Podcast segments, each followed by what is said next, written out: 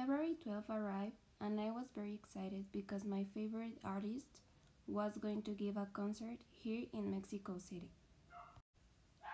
Obviously, my friend and I already have our tickets in a good place, and we agreed that in the morning we were going to have breakfast and then go to buy some merch from him. We arrived to a beautiful restaurant in a mall. Personally, that restaurant is my favorite, so the day couldn't start better than this. I ate some fruit and waffles, and my friend ate some pancakes and juice. At one o'clock, we decided to go buy some clothes that we liked. It doesn't matter if it was of our favorite artist or anything else. Then we go to my house and we wait to my mom while we get ready because she was going to take us to the concert.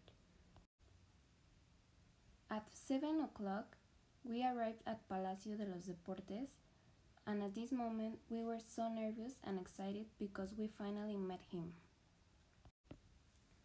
The rest of the concert, we sang and shouted all the time. Definitely, that was the best moment of my life.